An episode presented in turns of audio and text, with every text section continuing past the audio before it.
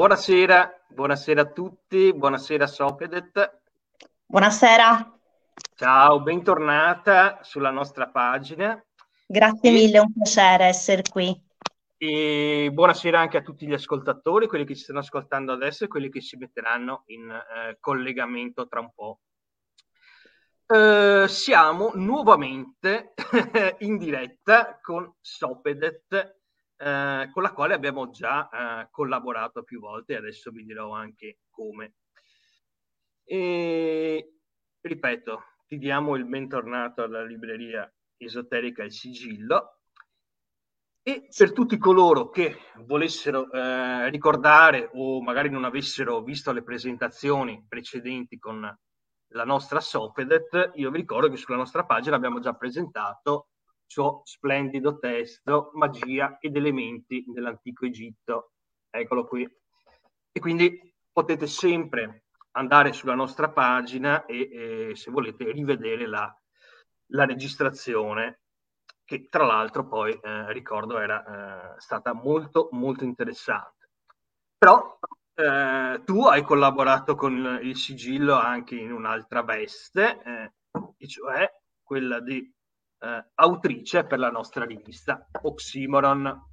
Che anche questa ci tengo a, a, mostrare al pubblico perché il tuo articolo è veramente, veramente bello. La zappa e la falce. È piaciuto molto ai nostri clienti, quindi anche questa è un'altra eh, occasione in cui potete eh, leggere e ammirare il, il lavoro di Soped.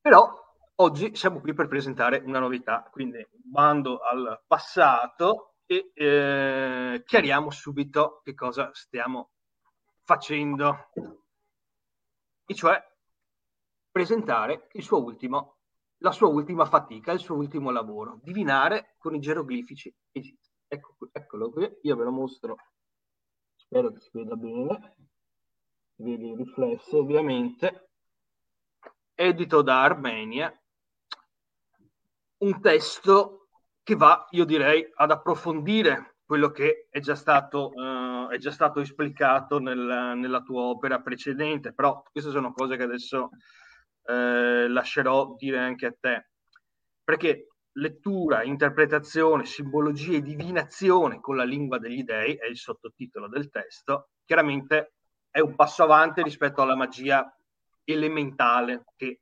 trattavamo invece con uh, il testo precedente edito da, uh, da Anguana. Quindi, allora, intanto, innanzitutto complimenti per il tuo lavoro, Sopedet, e, e dimmi, possiamo considerare divinare con i geroglifici egizi come una continuazione ideale quel, del lavoro che stavi già facendo? Sicuramente sì, perché è stata Ecco, è stato molto naturale scrivere questo libro quasi subito dopo aver pubblicato il primo. Ehm, devo dire che ehm, dico naturale non perché voglio rifarmi agli elementi, ma perché effettivamente è stato un percorso che ha avuto seguito eh, quasi subito, eh, riflettendo proprio sulla magia, sul tema della magia all'interno mh, del Pantheon egizio. E quando parlo di magia Um, mi riferisco proprio a, all'antica concezione di magia, quindi come mh, mm, sì, sapienza indubbiamente, ma anche ehm, come legge, leggi anzi che permeano l'universo eh, secondo tutta una serie di canoni, secondo gli egizi, ehm, è stato normale per me eh, rivolgermi anche ai geroglifici, che sono eh, indubbiamente il metodo di scrittura ehm, eh, antico con cui eh, hanno voluto rivelare o celare, o probabilmente entrambi, ehm, i misteri ecco, eh, un po' iniziatici, un po' religiosi, eh, inerenti a quella che era l'antica religione. Eh, quindi mh, nel momento in cui ci si rende conto che mh, non c'è niente in Egitto che non sia solo fisico, cioè tutto quello che noi vediamo dietro c'è un altro significato, quindi anche una piramide non è solo una, una, forma geometrica, ma racchiude un significato dietro. A quel punto mi sono detta, questi geroglifici mh, mm, che cosa racchiudono? Perché effettivamente c'è un simbolismo enorme, immenso, eh, che va oltre la, la, scrittura grafica o il suono, diciamo, ai fini di una scrittura, ma è chiaro che cela molto di più. E quindi ovviamente questo è stato un percorso eh, che ho fatto eh, a livello personale. Un po' c'è la mia impronta linguistica perché io ho studiato lingua all'università, dici che c'entra, però sai, eh, ero un'appassionata di linguistica, suoni, segni, eh, concetto, significato evocato, per cui è stato facile potermi approcciare ai geroglifici anche in questa maniera. Infatti, e ho scoperto... Inizia con il suono e anche il primo, cioè, il, il primo capitolo eh, riguarda per appunto il, il suono primordiale, cioè poi... È per forza, perché allora è impossibile affacciarsi alla magia egizia senza tenere in considerazione anche quelli che sono i principi ermetici. È una delle leggi, anzi la prima legge, ehm, ci dice che tutto è mente e che il suono effettivamente poi diventa una concretizzazione di qualcosa che noi prima idea- ideiamo nella nostra mente. E quindi mh, se tutto è espressione della nostra mente, il, il, suono è ciò che lo rende manifesto, quindi l'atto creatore parte proprio da un suono. E questo ce l'abbiamo non solo nell'antico Egitto, ma proprio il, eh, come ben sappiamo, come molti sanno, insomma, chi si appassiona all'Egitto, il, il primo suono, questo Ra, che riecheggia nel, nell'universo è ciò che dà il via a tutta la creazione. Eh, quindi come fanno i geroglifici a non avere un'importanza anche a livello magico, a livello creatore, creativo e religioso in, in un contesto come quello egiziano dove ogni cosa aveva un perché sempre, aveva un duplice aspetto, un aspetto diciamo materiale, un aspetto eh, più spirituale, celeste. Mm, per me è stato in cui il sacro e come dire il sacro e il profano erano legati in maniera indissolubile sostanzialmente non solo, dovevano essere, mh, dovevano in qualche modo ricongiungersi sempre, se quella, quella, cosa, quell'oggetto, quel tempio, qualunque cosa si andava a creare, eh, mh, si, si, desiderava che perdurasse nel tempo, ecco, doveva esserci sempre un collegamento con il piano astrale o comunque con il piano stellare.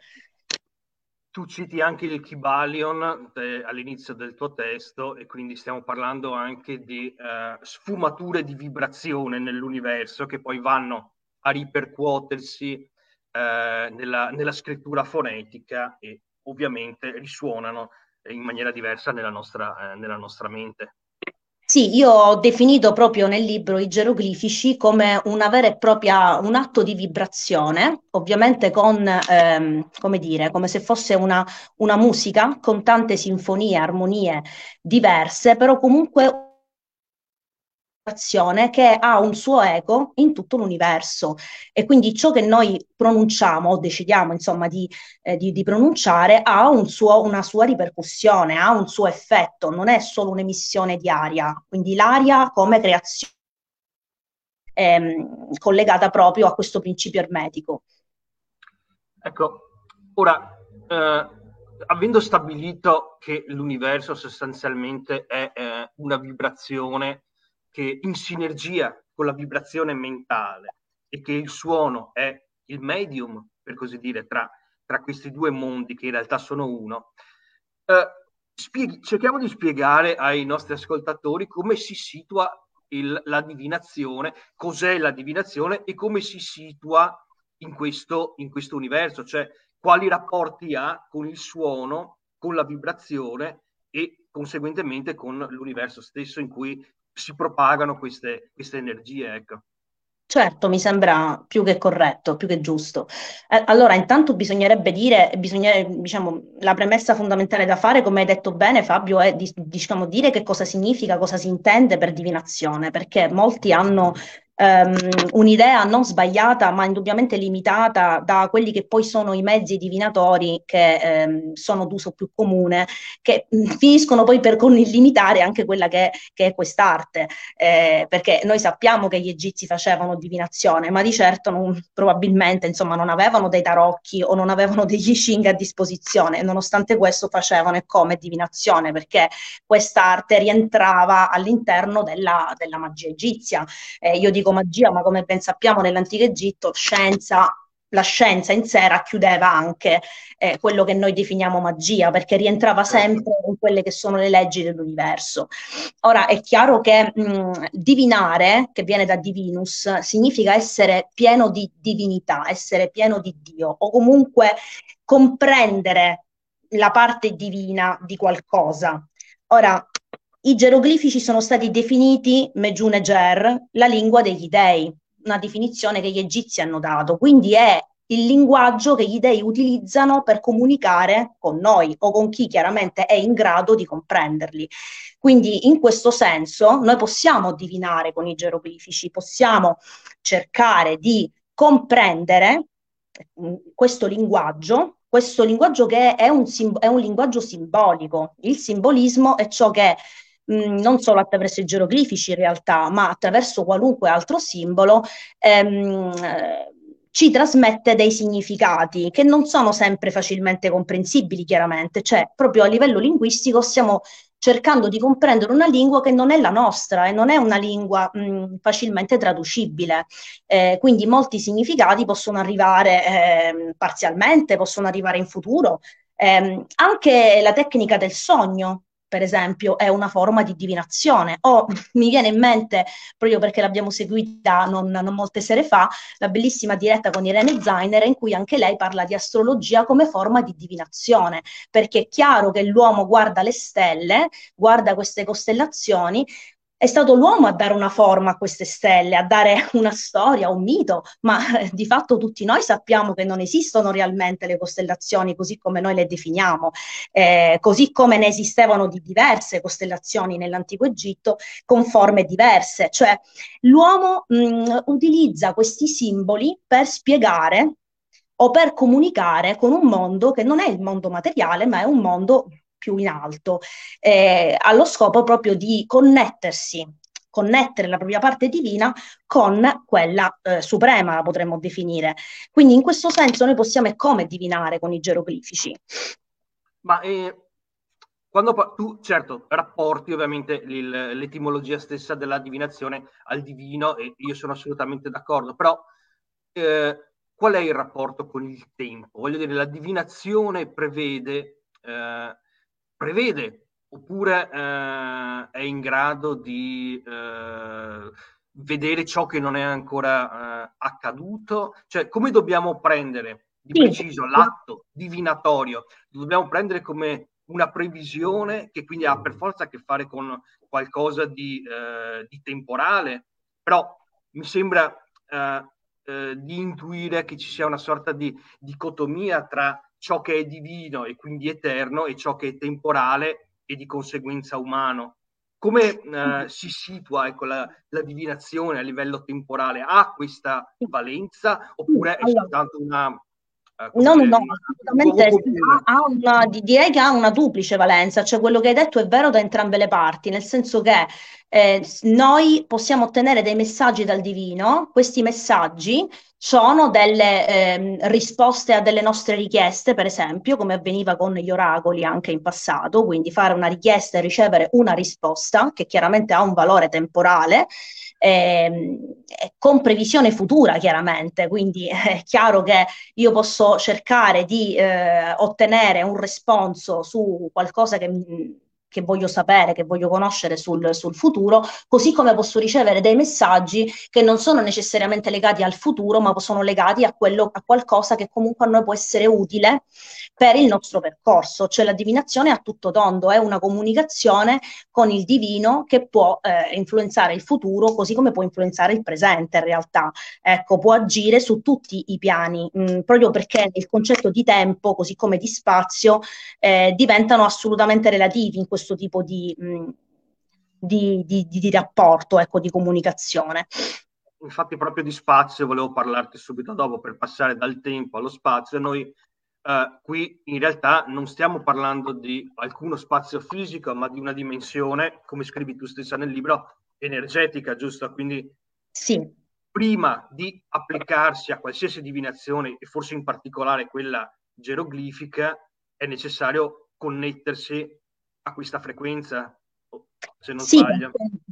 Il fatto è questo, cioè non è sufficiente prendere un mazzo di carte, di qualunque tipo di, di carte, tirarlo fuori in virtù della legge che, de, del fatto che secondo noi non esiste la coincidenza e quindi quella carta che esce vuol dire qualcosa per forza per noi. No, non è, non è un atto meccanico. Ecco, la prima cosa da fare è mettersi nella condizione di essere canale, perché chi divina se deve mettersi in contatto con gli dei, deve diventare una specie di, eh, di, di canale, ecco, non deve, eh, la mente deve eh, spegnersi, non deve interferire, perché altrimenti io tiro fuori una carta e tiro fuori o quello che mi spaventa, che temo di trovare, o quello che vorrei avere, ma magari non è nessuna delle due quello che realmente io voglio sapere.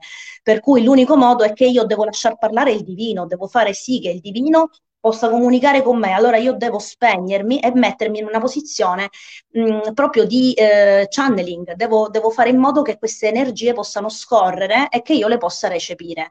Per questo dico sempre che la divinazione lascia il tempo che trova in quello che poi può essere il mezzo, che non è che un ausilio che eh, il divinatore... Eh, utilizza per aiutarsi, ma se pensiamo a altre forme di divinazione, come la divinazione per esempio oracolare, l'oracolo non ha nessun mezzo di fronte a sé, c'ha l'incenso, c'ha la candela e poi è lui solo con gli occhi chiusi a fare la sua divinazione. Per cui è importante, ehm, per questo dicevamo lo spazio non, non conta, non, non, conta assolutamente perché quando ci mettiamo in questo tipo di eh, condizione abbattiamo le barriere spazio-temporali.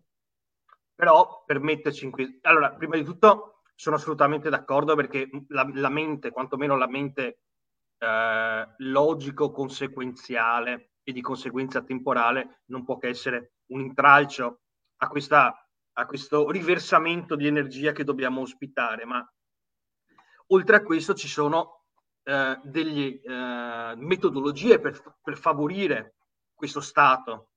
E ad esempio tu ne parli, cioè la purificazione del luogo, la purificazione di se stessi, quindi eh, un po' anche come ne parlavi in magie ed elementi, ehm, non si tratta soltanto di una meditazione che eh, rimane interiore, ma eh, prevede anche degli atti, degli atti fisici, la purificazione di uno spazio, alcune determinate condizioni che possano metterci in grado uh, possano come dire, favorire questo stato di coscienza, se vogliamo, che serve alla, alla pratica della divinazione, giusto? Beh, sì, il principio parte dal fatto che se noi siamo consapevoli del fatto che non esiste solo questo piano, ma che ne esistono altri, non è che tutto passa attraverso i nostri occhi fisici, per cui quando si parla di purificazione del luogo, il senso c'è ed è quello di letteralmente azzerare il luogo in cui ci troviamo da tutte quelle che possono essere energie di intralcio, energie negative, energie di ostacolo,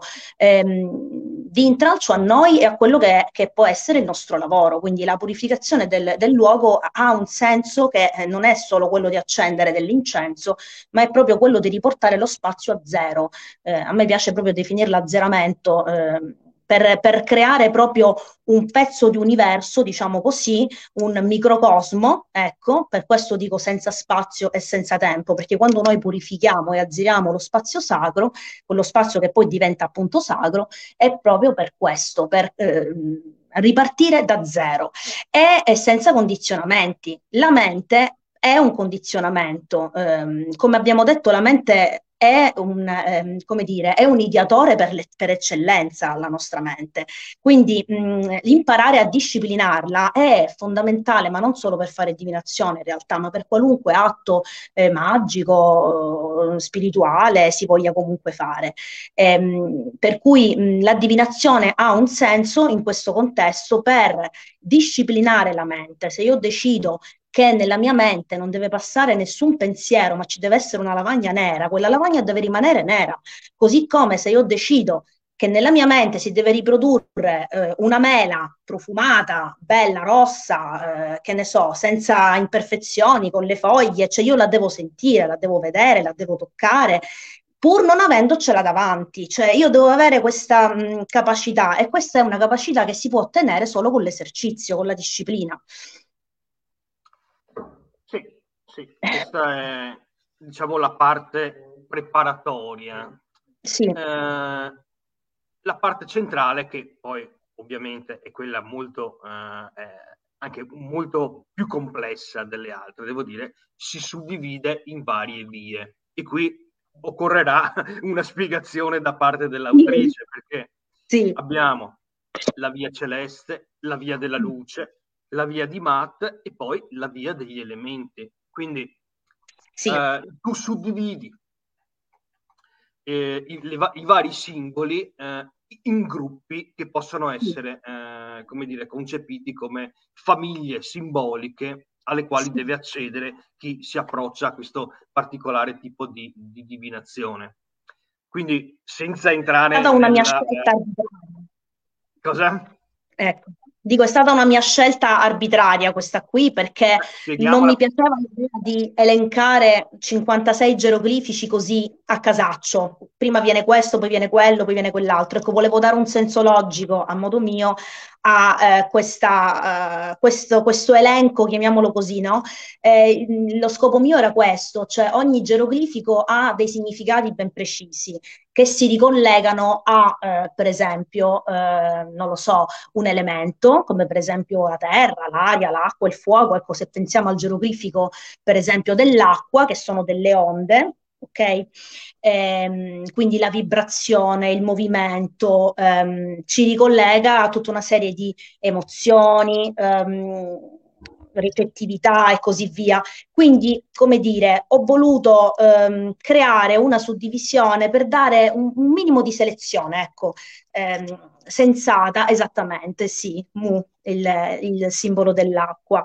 E, ehm, e, ho fatto la stessa cosa anche con, con, altri geroglifici. Faccio, non lo so, per esempio, mh, la via celeste sono per lo più geroglifici ehm, relativi in qualche modo al piano astrale, quindi la luna, le stelle, chiaramente, ecco, mh, per, giusto per intenderci, ma eh, anche il cielo. Eh, la via della luce ho voluto appunto mettere il Ba, per esempio, no? che mh, potremmo tradurre più o meno con il termine anima, quindi comunque sono dei, dei, dei geroglifici che non riguardano tanto questa, questa sfera, questo piano, quanto più quello superiore. Quindi ehm, è stata una suddivisione totalmente creata da me, non ha nessuna, ha una base sul significato che ogni geroglifico racchiude, okay, eh, per quindi... quello che è la mitologia, ovviamente, per quello che è la, la, la, la religione egizia.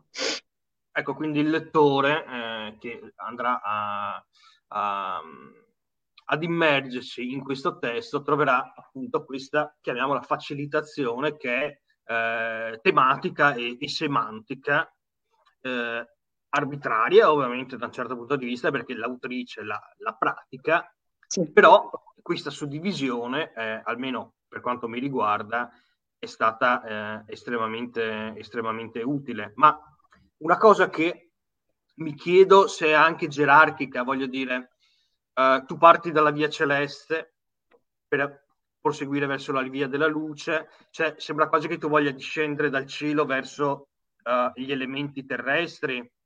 Sì, in realtà ehm, sia in un verso che nell'altro, è una via che va sia in salita che in discesa, proprio perché mm, il modo in cui personalmente io concepisco il percorso di un diciamo così, di un iniziato. Quando parlo di iniziato, ovviamente non intendo l'iniziato all'interno di una, di una congrega, ecco, parlo proprio di chi fa un percorso di alchimia interiore, di crescita e di elevazione. Ehm, è un percorso che sì, va sicuramente in salita, ma alle volte va anche in discesa, per cui è più un discorso bilaterale, ecco. Ehm, sì.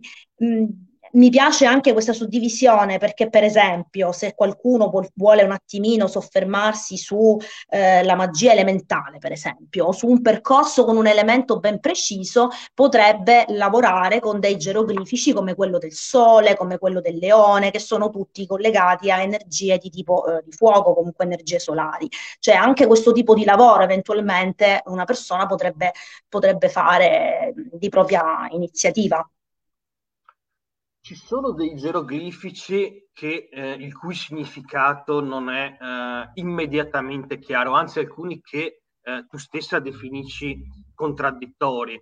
Um, prendo, faccio un esempio a caso, l'asino.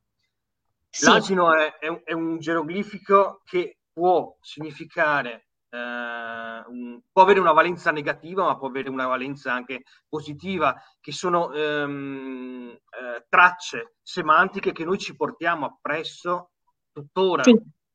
No? Quando diciamo sei un asino, da che cosa deriva tutto ciò? Forse possiamo scoprirlo. E io ho fatto un esempio a caso, eh, perché forse è quello mm. più, anche perché poi c'è um, il, il, totem, diciamo così, dell'asino eh, viene ripreso in tutta una tradizione magica, eh, come dire, tifoniana o appunto draconiana, eh, che lo vede comunque come una, una propaggine di Set, un dio del caos, un dio oscuro. È un animale sfortunato, proprio perché molti vedono, cioè vedevano, probabilmente non si è mai capito in realtà se il volto di Seth fosse solo ed esclusivamente un asino, sembra più una forma ibrida di asino e qualche altro tipo di animale. Però sì, l'asino è sempre stato visto come uno dei simboli di questa divinità e quindi per forza porta con sé eh, delle, delle associazioni che sono contraddittorie. Sono sicuramente contraddittorie, però non necessariamente opposte. Cioè, questo proprio è da mh, precisare, perché ehm, le forze di involuzione che rappresentano, sono incarnate con questa divinità Set e quindi nella raffigurazione anche della, dell'asino, sono le stesse forze necessarie per l'evoluzione.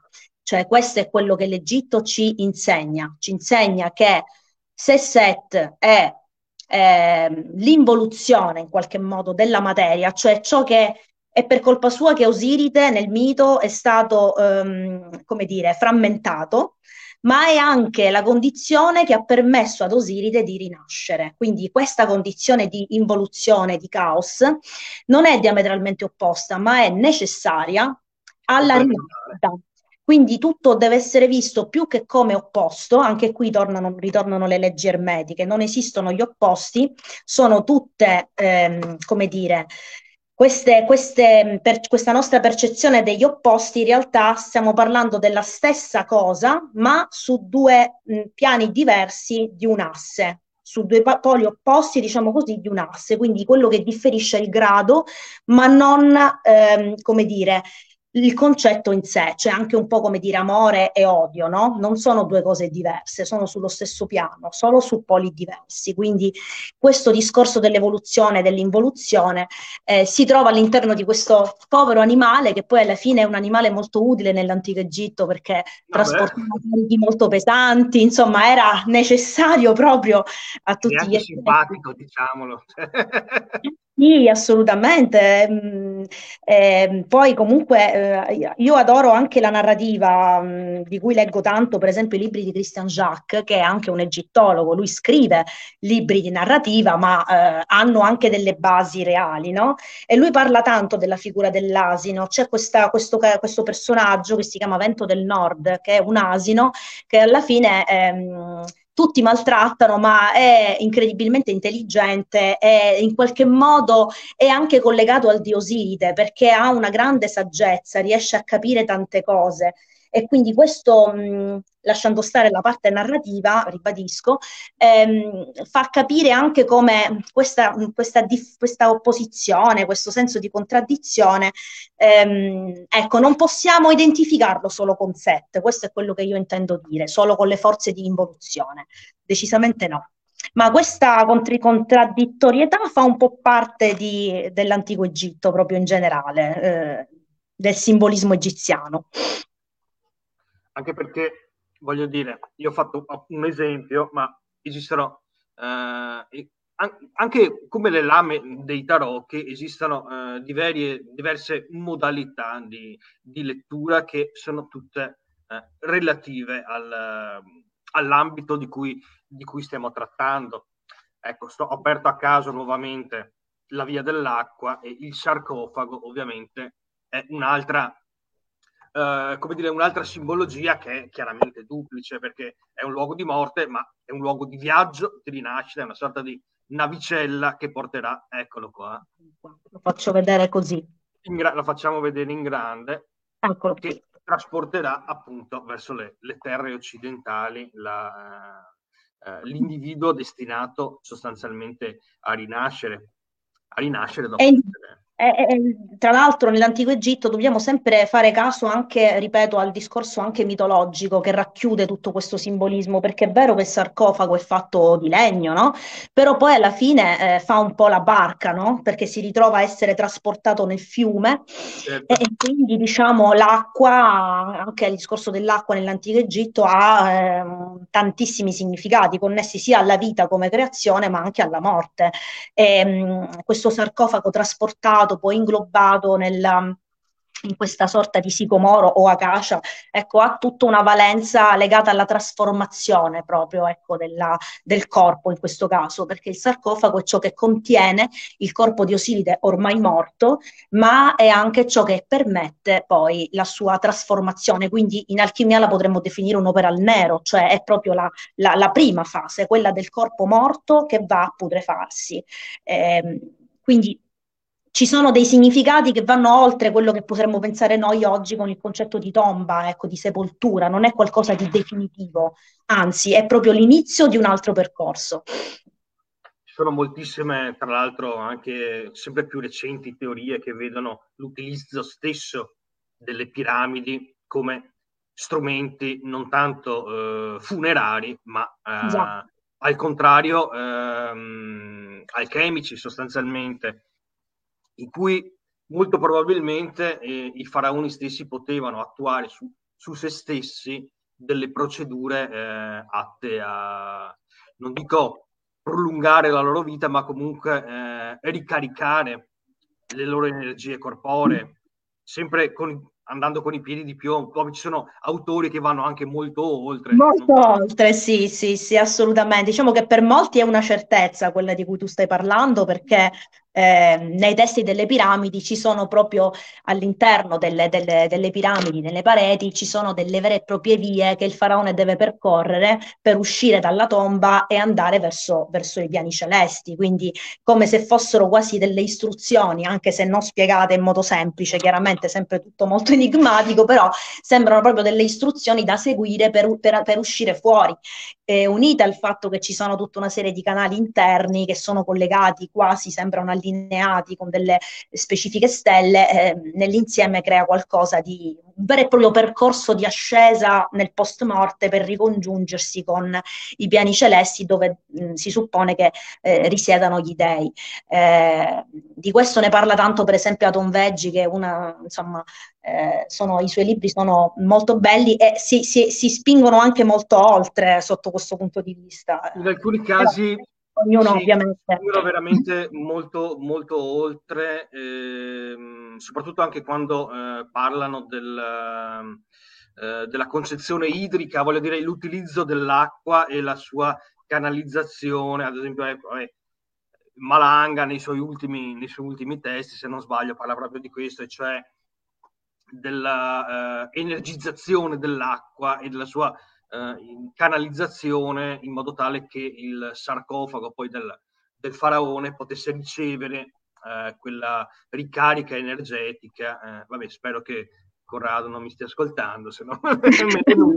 Io ho capito, ho capito perfettamente perché l'acqua riproduce eh, le acque del Nun, della creazione, da cui tutto scaturisce e quindi ehm, eh, sì, sappiamo che per esempio all'interno della Grande Piramide in fondo c'era sicuramente molta molta acqua dove poi si celava questo sarcofago eh, di Osiride. Il tutto ha un, un, simbolismo che potrebbe avere anche la sua, la sua logica. Ci sono tantissime teorie ancora che sono da, da, da, da, comprovare, chissà se saranno mai comprovate, non lo so, però mh, indubbiamente noi abbiamo oggi abbastanza informazioni grazie proprio a questo simbolismo che ci hanno lasciato. Io mi rendo conto che mi sono voluta soffermare su 56 geroglifici che secondo me sono i principali eh, per avere un'idea più o meno ampia ecco, di questo simbolismo, ma come sappiamo i geroglifici sono oltre 3.000, per cui mh, mm, potremmo continuare questo lavoro all'infinito. Sarebbe voluta una, un'enciclopedia, in effetti. Però eh, entriamo, per così dire, nella, nella parte eh, centrale, se vogliamo, del libro, cioè la divinazione, perché gli ultimi capitoli sono eh, destinati proprio alle metodologie divinatorie. E sì. ci sono veramente tanti, tanti esempi, lo vedrete leggendoli, io ve ne mostro qualcuno, però chiamiamoli esempi di, di, stesa, se vogliamo, come si fa magari nella in delle però... modalità di lettura che io ho ideato, eh, sempre sulla base di questo simbolismo. Eh, questa è una cosa che mh, mm, mi appartiene, penso che io mh, mm, sin da, da piccola ormai sono passati diversi anni, eh, ho iniziato con i tarocchi eh, e nonostante ci siano tanti libri in cui facciano vedere diversi metodi, penso che questa è una cosa che molte persone che si dedicano alla divinazione poi alla fine facciano col tempo. Invento dei metodi, dei metodi che sono più personali, sono più, ehm, rispondono meglio, secondo me, a quelle che possono essere le mie esigenze del momento. Per cui creare una, un libro in cui parliamo di divinazione con i geroglifici mh, mm, sarebbe stato incompleto, ecco, senza mh, mm, creare anche dei metodi di lettura. E, ehm, questi metodi di lettura sono, sono, diversi, ecco, vanno dal semplice che può essere porre una domanda e ottenere una risposta, a eh, dei metodi un po' più, ci sono metodi che potrei definire più introspettivi, e metodi un po' più concreti. Introspettivi intendo, a volte vogliamo ricevere delle risposte su quelle che sono quello che è il nostro lavoro interiore, su quello che noi vorremmo sapere di noi stessi, che può esserci utile per quello che è il nostro percorso. Quindi non necessariamente se domani mi danno questo lavoro o se, non lo so, il fidanzato mi lascia o roba del genere. Ecco, andare anche su delle tematiche un po' più profonde, diciamo un po' oltre le, le, le classiche domande che si sentono un po', un po' ovunque. Quindi ho voluto spaziare eh, il più possibile. Ormai, ormai nella divinazione va anche detto che anche quando facciamo, non lo so, i consulti tarologici, la lettura degli arcani, quel genere di domande che tu hai citato eh, vengono, appartengono un po' alla, al passato e, e sono anche poche da porre, diciamolo, senza nulla togliere a coloro che vogliono sapere se troveranno un lavoro migliore o un fidanzato migliore per la comunità, grazie. Eh, sono, saranno quesiti anche importanti, ma ai quali forse possiamo rispondere senza l'ausilio, senza dover scomodare un alfabeto sacro eh, che ha esatto, eh, proprio questo di anni. Sì. Ma alcune configurazioni nella parte finale del, del testo, lo vedrete, sono veramente complesse. Uh, ecco, lo, lo, specchio di Hathor, per esempio, mi sì. sembra una configurazione da mettere in atto una volta che si è raggiunta un certo, uh, una certa manovalanza, diciamo, del sistema, direi. Sì, eh, eh, come al solito, ecco, per esempio, in questo caso qui io mi sono rifatta su un, un oggetto che esiste realmente nell'antico Egitto, questo specchio, che eh, per quanto ne sappiamo aveva due facce, no? E una faccia era, mh, come dire, riflettente, mentre l'altra era rifrangente. Quindi da una parte può attirare verso di sé, dall'altra può invece proiettare. E ho voluto utilizzare questa questa, questa cosa qui anche all'interno della, della, divinazione. Infatti, proprio nello schema che hai mostrato c'è proprio tutto un, un, um, come dire, un percorso in cui noi ci possiamo osservare, possiamo vedere effettivamente chi siamo, che non è poco perché ehm, conoscere se stessi è il dilemma dell'uomo sin dai tempi più antichi. È, è, ed è quello che ancora oggi probabilmente insegna. sì. Comunque, sì, eh, allora, diciamo che eh, prima di tutto è un libro strutturato in maniera eh, veramente, eh, come dire, eh, tecnica, cioè abbiamo un'introduzione di cui abbiamo parlato, una parte centrale con una suddivisione, tra l'altro utilissima, dei geroglifici e una parte finale divinatoria eh, nella quale ci sono veramente eh, molte, molti esempi eh, di disposizione e varie configurazioni, costellazioni con le quali possiamo, eh, possiamo agire. ma abbiamo anche un undicesimo capitolo che ci spiega come imprimere i geroglifici dentro di noi. E sì. questa fase mi sembra uh, altrettanto importante. Sì, allora qui c'è un po' una mia impronta, la mia impronta, diciamo, eh, pagana, neopagana, esoterica in genere. Penso che ehm, ci sono dei, secondo me, a volte ehm, per, come dire, per rendere il tutto più non autentico, però più ufficiale, diciamo così, all'interno di noi, eh, a volte un, ri- un, rituale è più che necessario.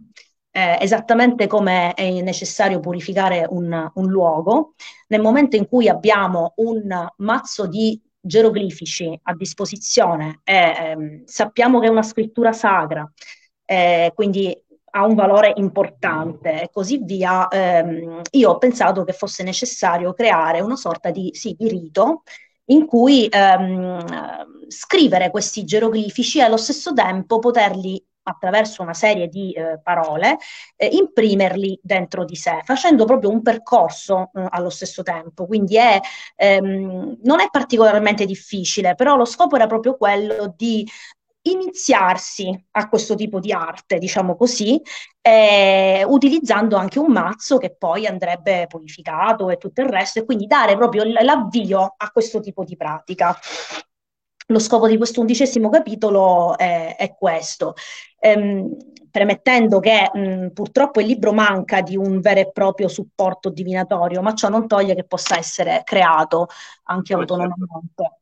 Sì, sì. Potrei, sì. allora, diciamo che comunque in ogni caso dopo uh, uh, delle appendici che sono come dire riassuntive, il lettore potrà trovare quello che uh, come dire può in ogni caso utilizzare come, come mazzo, ovviamente in misura molto ridotta, però non, non si sa mai che un domani non si possa realizzare un vero e proprio mazzo spero, spero. per la divinazione. Quindi se posso dare...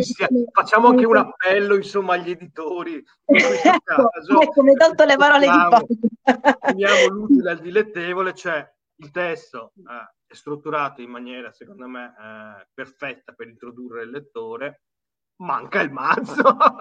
sì, eh, se mi posso permettere, che poi è quello che, che, io, cioè è un consiglio naturalmente per chi vuole approcciarsi piuttosto che proprio ritagliarli questi, no? queste, queste immagini, potrebbe o ehm, come ho fatto io ai tempi, ai miei 15 anni, quando non avevo le rune, non sapevo come dovevo fare, sono andata a mare, ho raccolto i ciottoli bianchi dalla spiaggia, poi ho preso un pennarello indelebile, ci ho disegnato sopra le rune e mi sono fatto il mio mazzo di rune, che ce l'ho ancora, eh, che vale molto più di tanti altri che sono sicuramente più belli, ma i miei si sono ormai caricati nel tempo, per cui hanno il loro valore. Ecco, si può creare qualcosa del genere, quindi prendere della carta pergamenata e imprimerli voi stessi o magari fotocopiarli e farli plastificare potrebbe essere anche una buona idea, per esempio, eh, perché la carta purtroppo nel tempo non, non dura, quindi è non, non, non, non, rende neanche, non viene neanche bene potersi poi anche concentrare, voglio dire. Per cui il mio consiglio è quello di essere un po' creativi, non ci vuole poi tanto, assolutamente, fin tanto che magari si troverà una soluzione diversa, speriamo. sì, torniamo a punzecchiare sì. coloro che hanno uh, uh, diritto de, di vita e di morte sul, uh, sugli autori e sulla struttura de, dei loro testi, ma noi librai ehm, riceviamo e vendiamo quello che ci arriva e in questo caso devo dire che il, il risultato eh, va oltre le aspettative nonostante questa, eh, sì, questa, chiamiamola mancanza finale, che se in realtà non lo è, perché come dici tu stessa, eh, il lettore può, eh, quando fa da sé, molto spesso eh, raccoglie più, più energia e, e, interiorizza ciò che, che ha precedentemente studiato personalizza, personalizza, personalizza. il proprio modo, quindi lascia la sua impronta. Sì. Bene, Io avrei concluso Sopedet con questa disamina del tuo testo, quindi ti ringrazio per averlo presentato ai nostri ascoltatori. Grazie a te, come sempre, di avermi permesso, insomma, di essere qui di nuovo.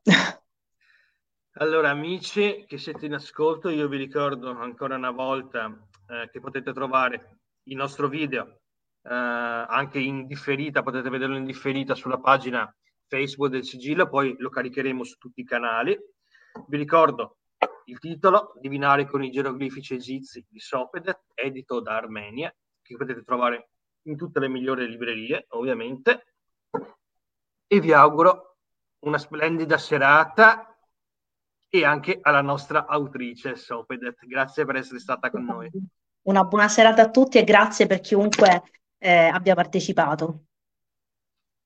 Ciao a tutti, grazie. Arrivederci, ciao a tutti.